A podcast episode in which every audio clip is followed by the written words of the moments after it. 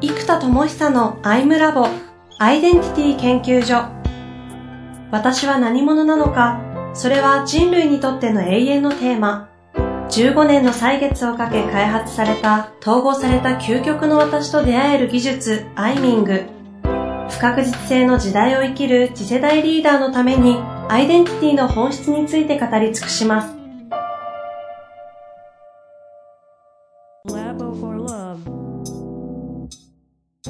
こんにちは、遠藤和樹です。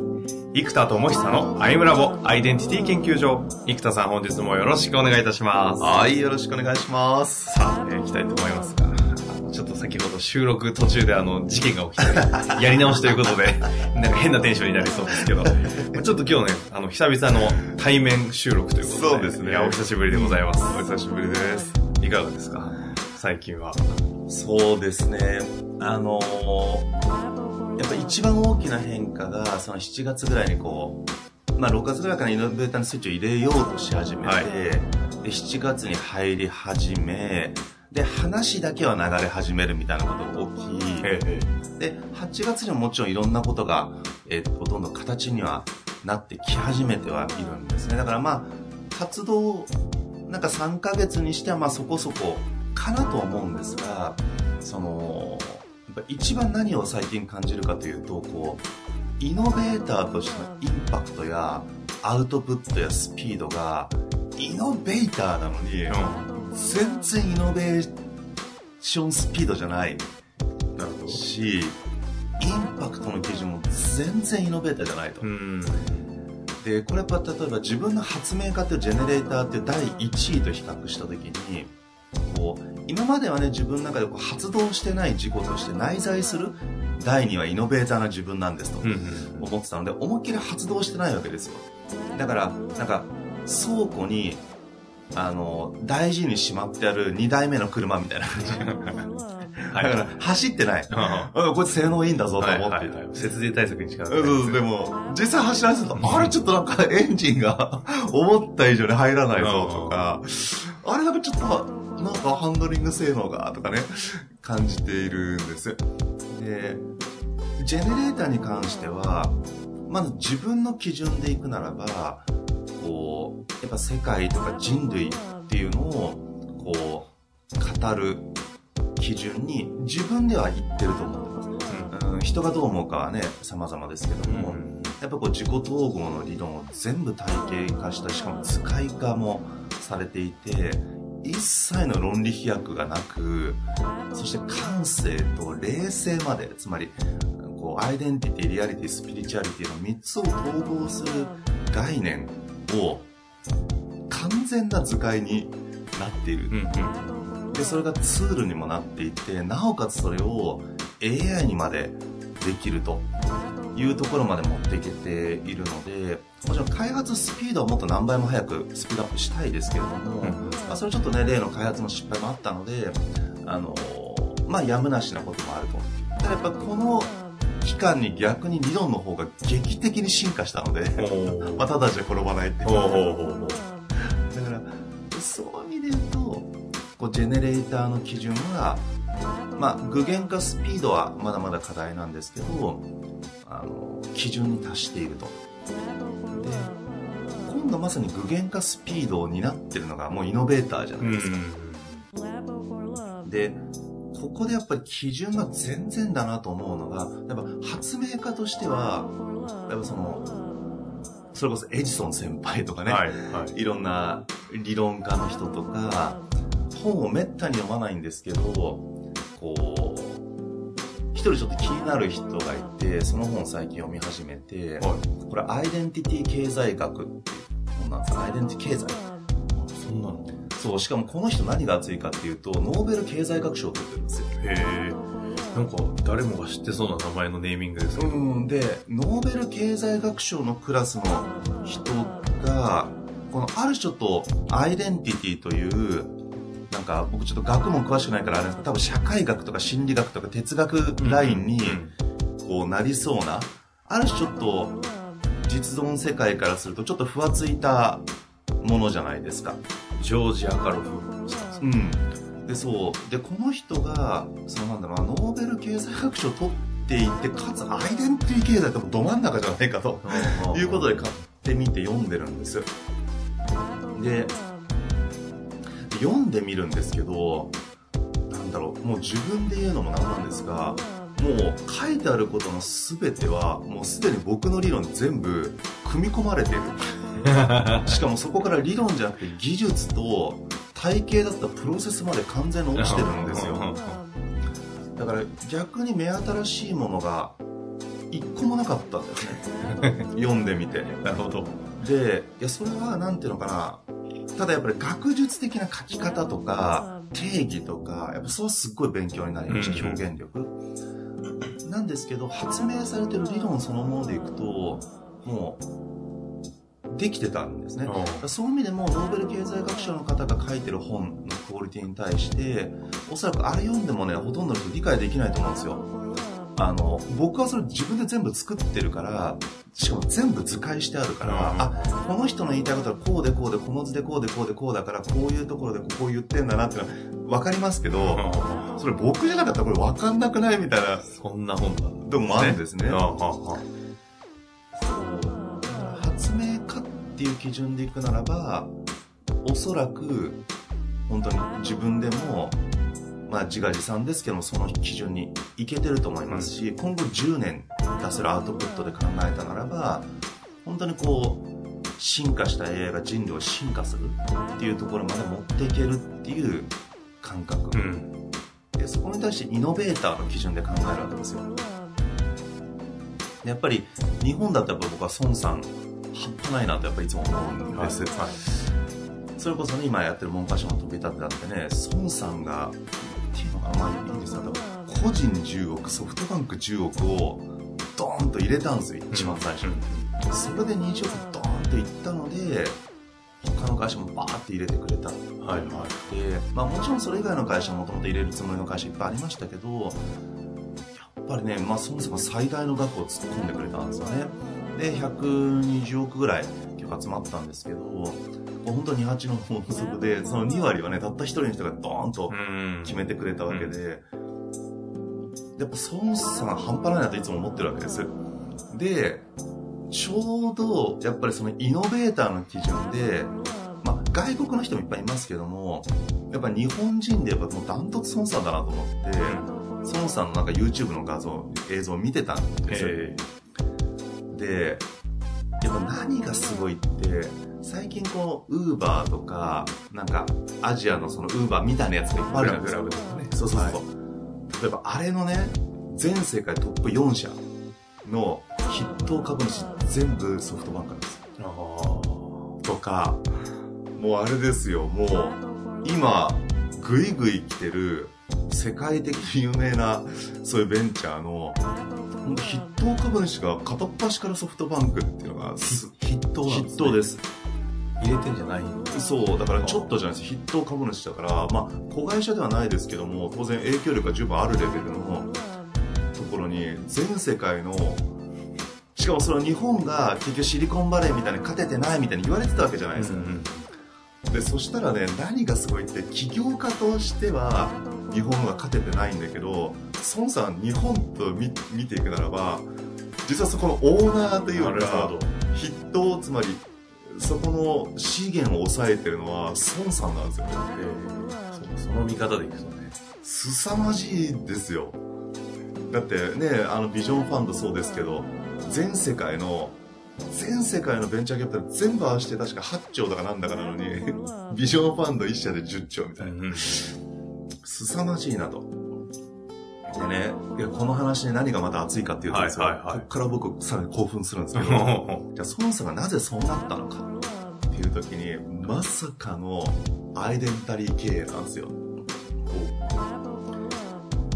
次に孫さんが取ったアイデンティティが指揮者っていうアイデンティティだとそうだね言ってるんです言かってるんですよ自もろに。プレゼン資料にむっちゃ指揮者の絵を出してるんですよ。へで AI 革命の指揮者なんだとだから AI 革命で素晴らしいバイオリンとか楽器の奏者ではないと。だからソフトバンクはね、モバイル、携帯とか、ね、こう携帯キャリアっていう意味では奏者だったわけですよね。だけど AI 革命は指揮者としてやるんですっていうもう出たアイデンティティと。そうそう、そうさんよく言ってくれた。もうもはやこの YouTube をシェアするだけで、もう僕の言わんとしてること完璧だよ、孫さんみたいな。本当ですね。で、これまさに超面白いのが、一昨年ぐらいまでアリババとか、そういうのですごくうまくいったと。でも孫さんからすると、その当時やってたしあの、投資は趣味だと。アリババの投資を趣味と言い切るわけですよ。なぜかというと、自分がそういうふうに指揮者として投資をしてたのは自分の全時間の、まあ、数パーセントだと5%とか7%とかそんな時間でやれてたのがアリババとか、そういう投資でうまくいった話であってだから結局、まあ、メジャーなのがアリババ以外もありますけど、まあ、超上がったのがアリババぐらいでそんな何社もたくさんあったわけじゃないと。でも今は僕は指揮者としてここに確か97%とかですからもう90%以上の時間をそこにフルコミットしてるんだと。アイデンティティのフォーメーションの話。そうなんですよ。フォーカスなんですよ。だからコアロール。自分がこの自分だと思ってる自分に完全にシフトしてフルコミットしてるんですっていうもうこれ僕がいつも言ってることを完璧に操作喋ってくれたんですよね。でいや僕が言ってるというよりもやっぱそれが真実なんだと思うんですよ。何者として経営するかにフルコミットした瞬間に次元が変わるだって今それでねその YouTube のあれ多分株主総会のやつなんですけどすごいのはフルコミットしたらたった3年ぐらいですよ。23年でソフトバンクの全売り上げに対して今ビジョンファンドが半分以上なんですよ。たった23年で。やばくないですか？しかも投資効率が45%だから60%かなんかね。マジですか？もうおかしいですよでいやもうこれ完璧なアイデンティティフォーカスだなと思ったのと同時に、まあ、その指揮者としての AI 革命の指揮者って言ってて、まあ、だからもうウーバーとかその全部奏者なんです。よ素晴らしいオーケストラの奏者たちだとでいや彼がね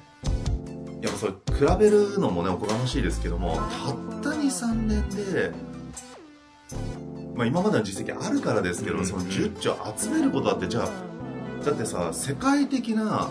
人たちが同じ動きしていや孫さんより有名な世界的な人っているわけじゃないですか、が同じ10兆集められたかって言うと分かんないわけですよ。確かに。だってそういう意味で不利ですよね、うん、例えばアジア人である時点で若干不利じゃないですかその世界では。そういうのも含めてもう関係ないですよねであの基準でそのイノベーター視点で見るとある種のイノベーションを起こしてるわけですよ。そもそもの基準のイノベーションイノベーターで考えた時にいやなんか全く次元が違うと思うわけです。自分比べるのもなんですけど。でもさっきそれこそノーベル経済学賞の方の本と比べた時にも、はいはい、コンテンツの例えば彼の方がすごいことはもう山ほどありますもう全然次元が違うと思います。その学長の世界でちゃんとやってるという。ただまだ世に出てないものを含めて理論そのものだけで言えばもう十分できてると思えたしそこの先の体系だった技術やツールまで落とせてるという意味では、ある種発明家として学者としては完全に負けてますけど、土俵が違う発明家としてはむしろ進んでるかもしれないと思えるような感覚だったのに対して、ね、世界的なある種の理論発明家じゃないですか。でも世界的なイノベーターと比較すると、もう、お話になるね、も比較するのもおかしいレベル。なるほどね。で、いやもう全然次元が違うお話になってない。まあ当たり前のこと言ってるんですけど、何を言ってんだって話なんですけど。いやいやいや基準ね、比べるとそう、ね、やっぱその基準なんですよね。うん、と思った時に、その、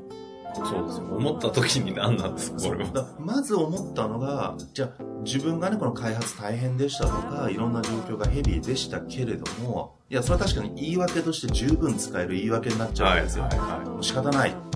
ね、個人で何千万も言ったらね。いや、でもね、仮に、今の自分のリソースと信頼周りの人との信頼感とかに例えば孫さんが今この瞬間僕に乗り移って。指揮者としてリーダーシップをガンって取ったら多分ねそのね数千万なんてね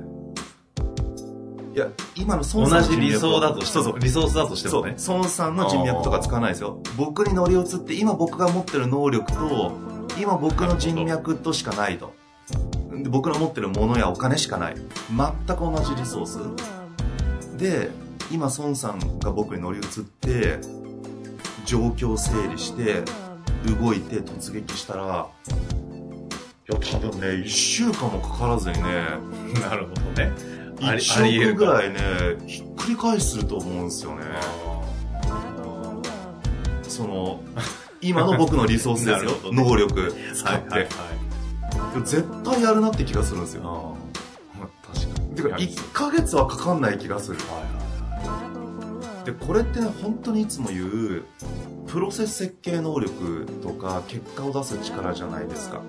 まあ、言っといて僕今できてないって言ってるからあれなんですけどだからこれって羽生さんが同じ戦力だとしてもですよ。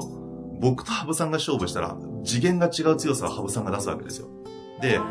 落ち駒？でこっちがフル装備で、ね、羽生さんが王と封いつつでも勝つわけですよ、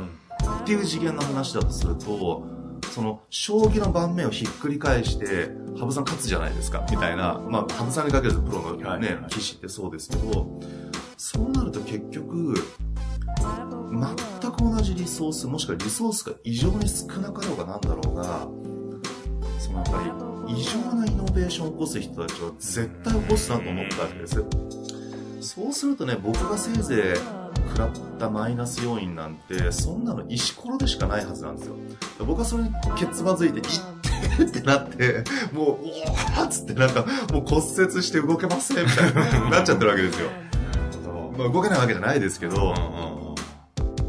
いやだからまあ要は何が言いたいかというと基準が全く違う。はい。っていうことと、はい。もう一個あるのは絶対にやり方があるっていう感覚なんですよ。そもそも乗り移ったらできまいや皆さんもそうだと思いますよ。自分の今の全リソースと能力とコミュニケーションも含めて今の自分に孫さんマインドだけが憑依して仮に孫さんに打ってもらうわけですね。そうだから操縦士を自分の意識から操作にこう入れ替えちゃってや